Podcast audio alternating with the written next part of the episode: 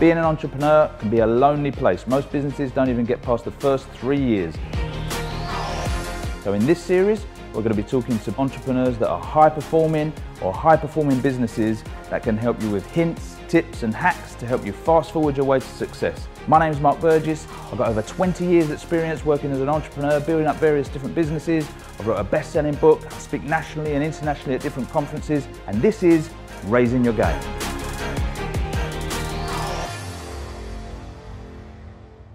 Okay, in this episode of Raising Your Game, I talked to Campbell Macpherson, the author of The Change Catalyst.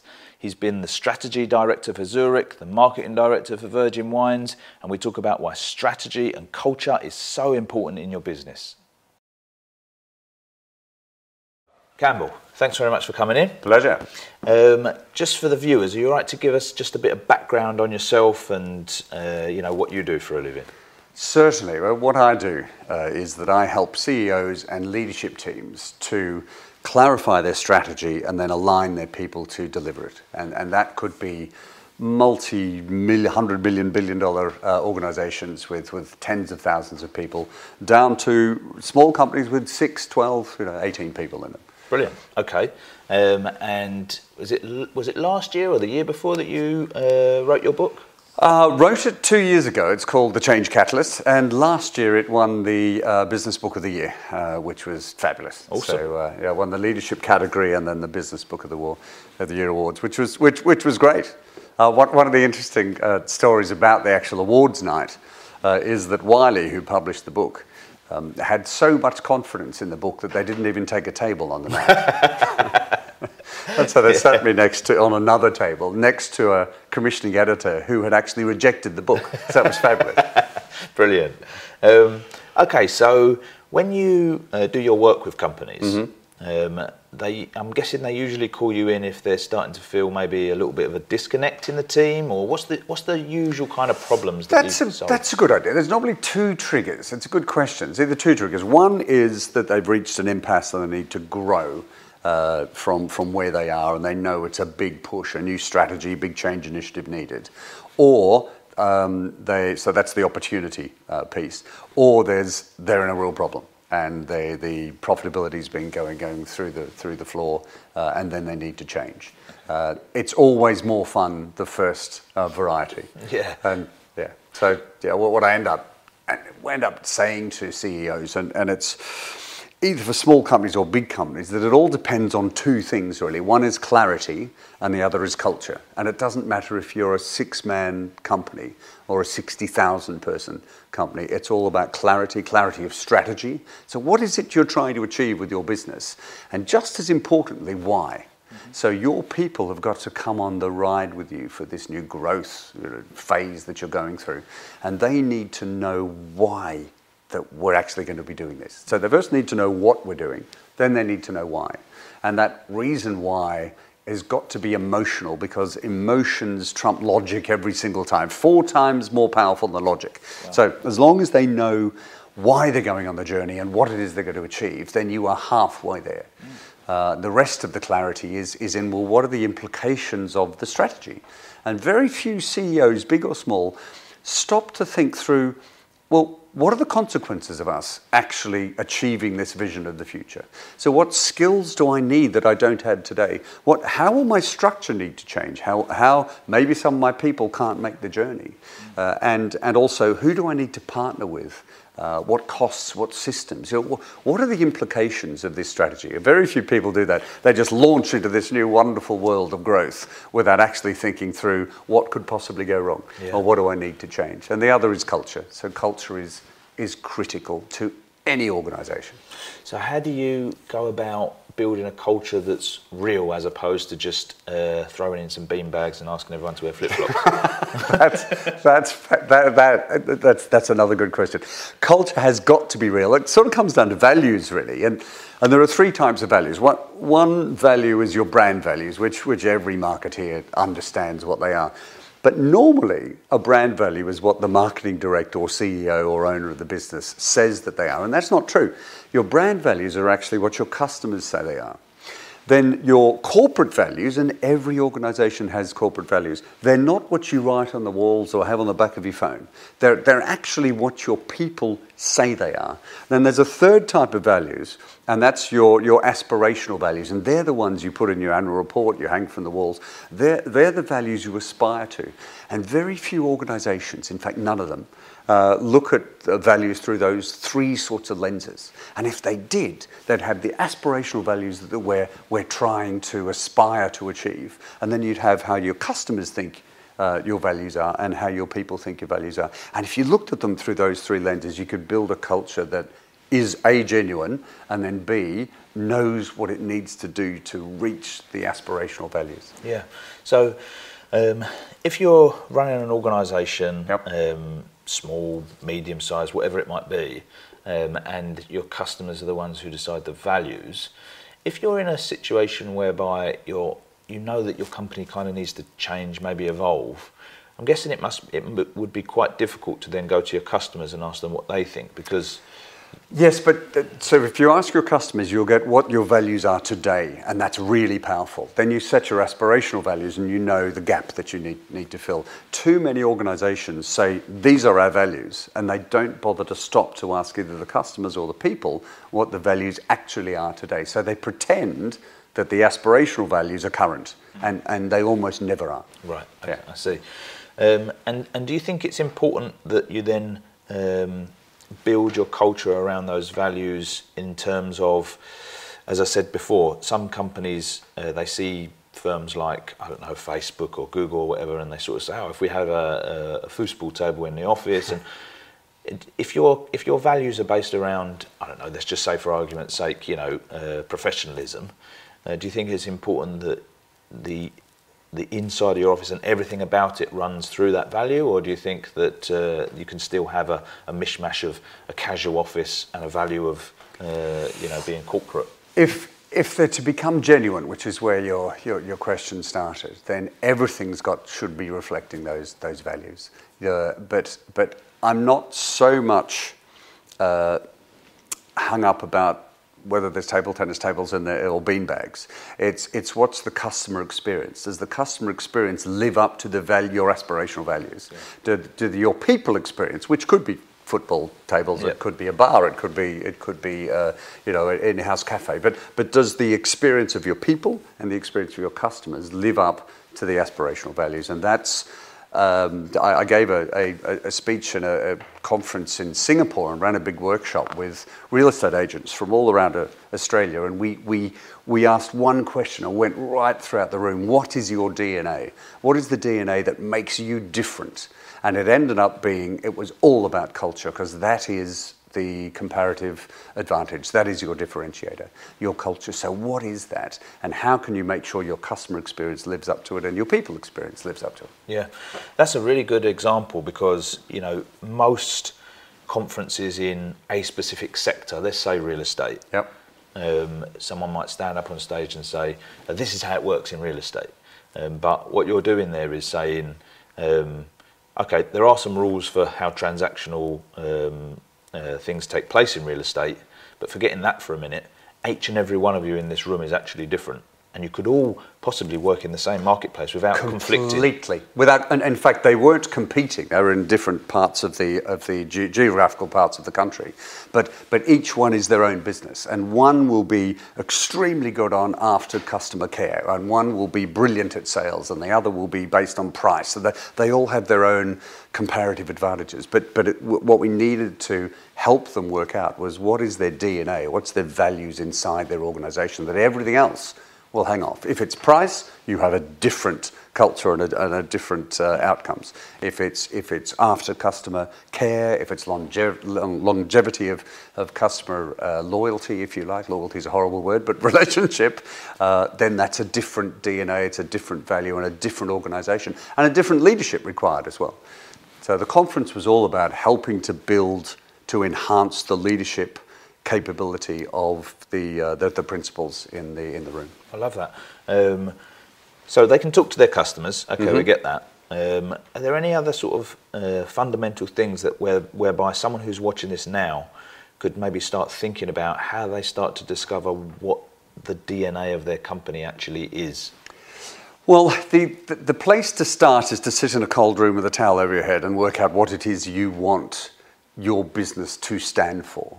Uh, and then it's back to sort of, I suppose, what I said, which is ask your customers, ask your people, but do it in a way that you are actually listening. Because too many people listen to reply rather than listen to understand, which is a, which is a little bit of a, it should be written on a Hallmark card somewhere, but, it, but it's, a, it's a good truism. You know, listen to really understand how your business is seen by its customers and its people and the industry at large, uh, and then work to, to, to actually fill the gap as we, as we talked about before. Um, but it's all about your people. I, I, in, in, the book and, and, when I talk to clients, I, I, stress that it's only your people that can actually deliver your strategy. So leadership and culture are everything, no matter what, what size the organization happens to be. It's only your people that can deliver the change that, that you will want to bring about in your business. Yeah. Okay. So most companies, I guess, uh, if we're talking about small companies, certainly they, they set up and uh, the owner themselves works in the business and, and, and, works really hard to deliver an outstanding service. And I guess naturally um, has some values that they put in place. Yep. And then gradually it just becomes about targets and sales. So people come on board and they do targets and sales. So um, are you saying that when you was talking about the emotional side of things uh, versus the logical, is that where you maybe just need to, people to buy into the emotional vision of the business as opposed to you need to make 20 sales this month go for it. Oh, and the owner, owner operator businesses have a real advantage in that the, the values that the owner brings to it uh, uh, can then permeate throughout the rest of the organization. And they need to be confident that those values are what they want the, the company to stand for. I mean, they're in a great position. Once you end up with more than 150 people, values become something that put on walls and they become uh, esoteric or even meaningless. But an owner operator business, if you're clear about the values that you have, you're in a really good position to, to make a real difference. And yes, the moment it starts to becoming about sales and targets and everything that is not to do with values,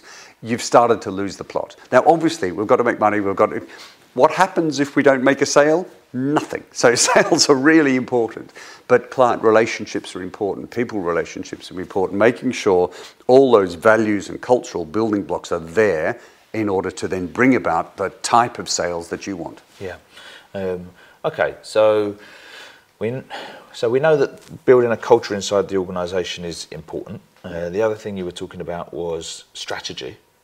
Um, how do you see the two lining up if uh, obviously sales are important, um, but the fundamentals of someone coming to work for you is that they buy into the culture of the business.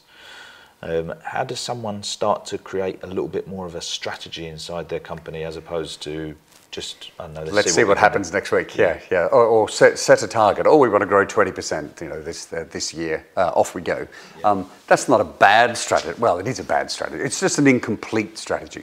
The strategy needs to encompass the values, but it needs to encompass um, not only what we're trying to achieve, but why. There needs to be a purpose. What is the purpose of the organisation? And I love purpose-driven uh, organisations. I think every single organisation should big or small, have a purpose. Why do our people get up in the morning? What, what is the reason? You know, it doesn't have to be to do no evil, which is a bit esoteric. It could just simply be we are here to build, for instance, a financial services company that I was a director of many years ago. Our purpose was we are here to help financial advisors build really successful businesses. And that purpose solidified every action, every thought, every decision in, in that, that we're then able to, are we living up to that purpose? That is why we get out of bed every morning. So I recommend that companies, big or small, the owner operator says, this is our purpose. And if you buy into the purpose, you'll sort of know what to do to deliver the strategy. Got it. Okay, we've got to go to an ad break. Uh, I want to dig into this a little bit more after the break, so don't go away.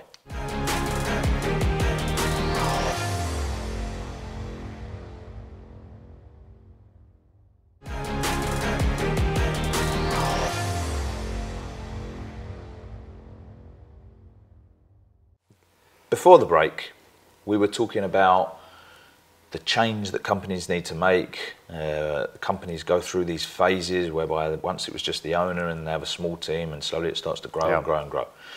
And we were talking about the importance of that.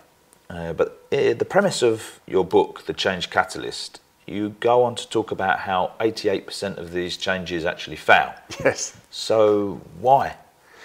Well, that's the entire first part of the book. Um, I saw this statistic in a wonderful uh, survey from Bain and Company in 2016, and uh, that, that said 88% of change initiatives actually fail to deliver the, the outcomes they set out to achieve. And I thought back through all of my experience over the years um, of instigating change in a company, advising companies to instigate change.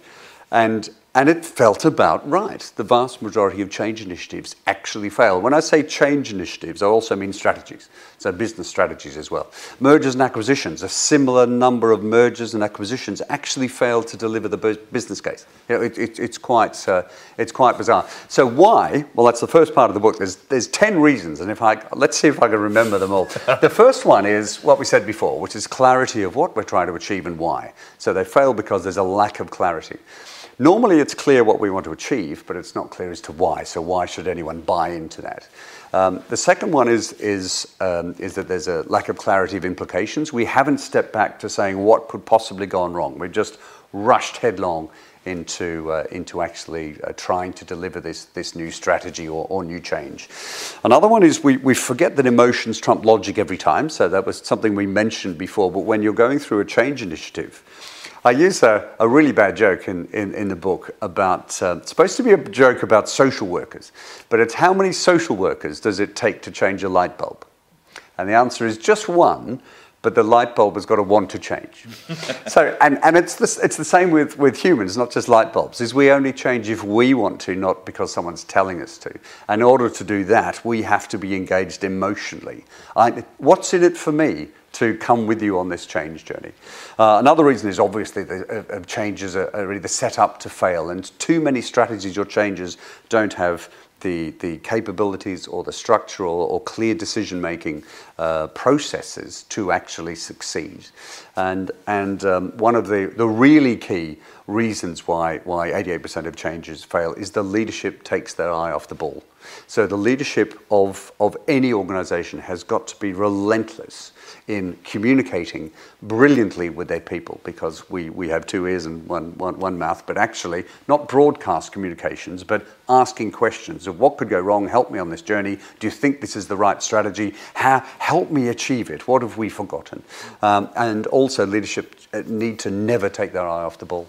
So uh, it's a combination of those things are the top 10 reasons why why 88% of, of change fails. And of course, if you flip that around, uh, each one of them, you need effective communications, genuine stakeholder engagement, a set up to succeed, uh, emotional engagement, um, and also you need what I coined to be a change catalyst. And that is that most project managers or project managers on big um, on big uh, on big projects um, are our program managers are process focused. And process is fine and you need it, but a process without an outcome is a road to nowhere. So a change catalyst is a business person, and in this case, an owner operator that is focused on the outcomes they need to achieve and relentlessly focused on achieving them. And that's what is a change catalyst. And that's what every single strategy or change initiative needs. Wow. Do you think that uh, what I'm getting out of that is that a lot of companies they maybe figure this stuff out in terms of how they're going to make more sales. Yep. Um, but they're not necessarily pitching internally. They're not necessarily creating that why and that purpose and that idea that you know what if you don't sell this internally to your team, none of them will buy into it. Is that and that's just as important with a small six to 10, 20 man, you know, person company than, than, a, than, than Zurich, where I was strategy director there for, uh, for several years. It's, it doesn't matter what size organization. Most companies start with the outside. They go, right, here's our new brand strategy, here's our new marketing strategy, here's the change we're going to deliver, and we'll tell the outside world all about it first. Mm. They won't actually, it's a really good point, they won't engage firstly emotionally, but also in a two-way dialogue with, the, with their people to make sure their people really understand the journey that they're going on, the changes, the need for the changes, and, the, and to help the owner operator, to help the CEO work out what needs to change internally in order to deliver the external outcomes that they're actually looking for.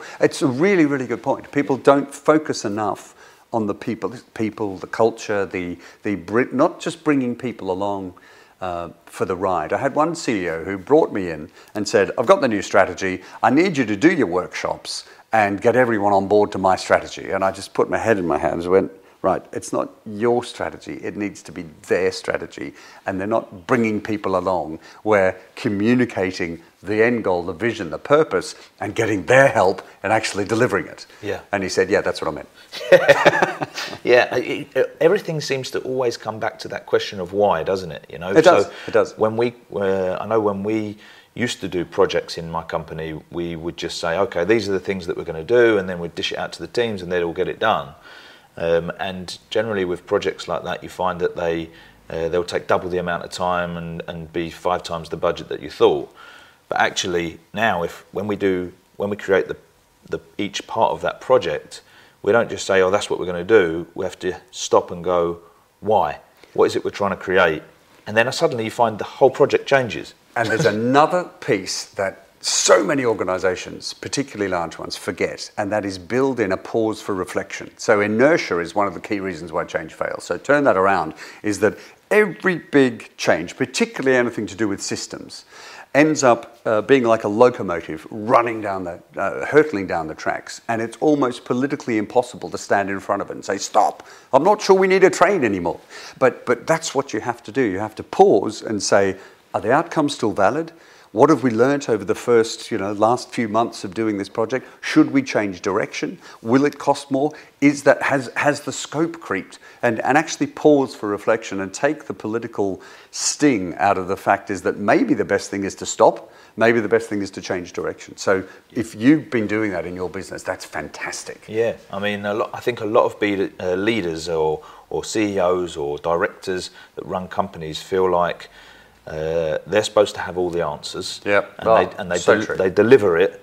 And then even when it's not going particularly well, they sort of reinforce that's what they're supposed to be doing. When actually maybe it's easier to, to, to take a step back and go, oh, I haven't got any of the answers, but why don't you guys but that's, But that's uh, there are there are uh, a number of reasons why why uh, we don't like change. My next book is is uh, is just finished actually. It should be out by the end of the year called The Power to Change, and it's about overcoming the personal barriers to change. And every big every organizational change is the culmination of individual personal changes. And one of the key reasons for that is uh, the, the, reason that change doesn't work is, is that a fear of blame. So that CEO that you've just described will have accidentally set up um, a culture where you can't be seen to think that this new system, this new change is a bad idea. He didn't mean, or she didn't mean to do that at all. It's just it's this that locomotive again. It's running down the track, and you can't if you can't politically be the person that says we, we, need to stop and rethink this. So the CEO, you need to build this in up front so that it's just a phenomenon that everyone understands happens. It happens with every big systems project, and so that you can actually build in a pause for reflection, and the CEO to go, should we be doing this? Yeah. Really, yeah. genuinely, should we be doing this? And if the answer is still yes, fabulous. Keep going, but you know, change direction a little bit. Okay, so we've got a couple of minutes. Um, if there's someone who's watching this, they've running a, they're running a company and they sort of feel like they definitely need to make change happen, but they're just not really quite sure where to start. Where could they start, um, uh, and what could they actually go away and start implementing tomorrow? Right, the place to start is the same place to end, and in the middle is is with your people. So every CEO will have a bit of an inkling on where they need to get to or what they want to do with their business. So it comes back to what you said before is that you don't have to have all the answers. In fact, you don't have all the answers. And as soon as a CEO says, I've got an idea of the vision where I think this business could go, and uses those very words with their people, help me. How do you think we can get there? What could we be doing? and you've, you've now started to engage them on the journey of building your business two, three, four times its size, whatever it is that your plan is. So if you can set out a rough vision, it doesn't have to be polished, and then the first, person, first place to start is your people, because they are the ones that will take you there. Awesome. Right. Um, so we need to wrap it up. If anyone does want to connect with you, I'm guessing they can find you on. Uh, they can. Changeandstrategy.com. I'm on LinkedIn. I'm on Facebook and you know, Twitter, all sorts of things. Brilliant. Okay. Thanks very much for coming in. It's been pleasure. an absolute pleasure. Thank you.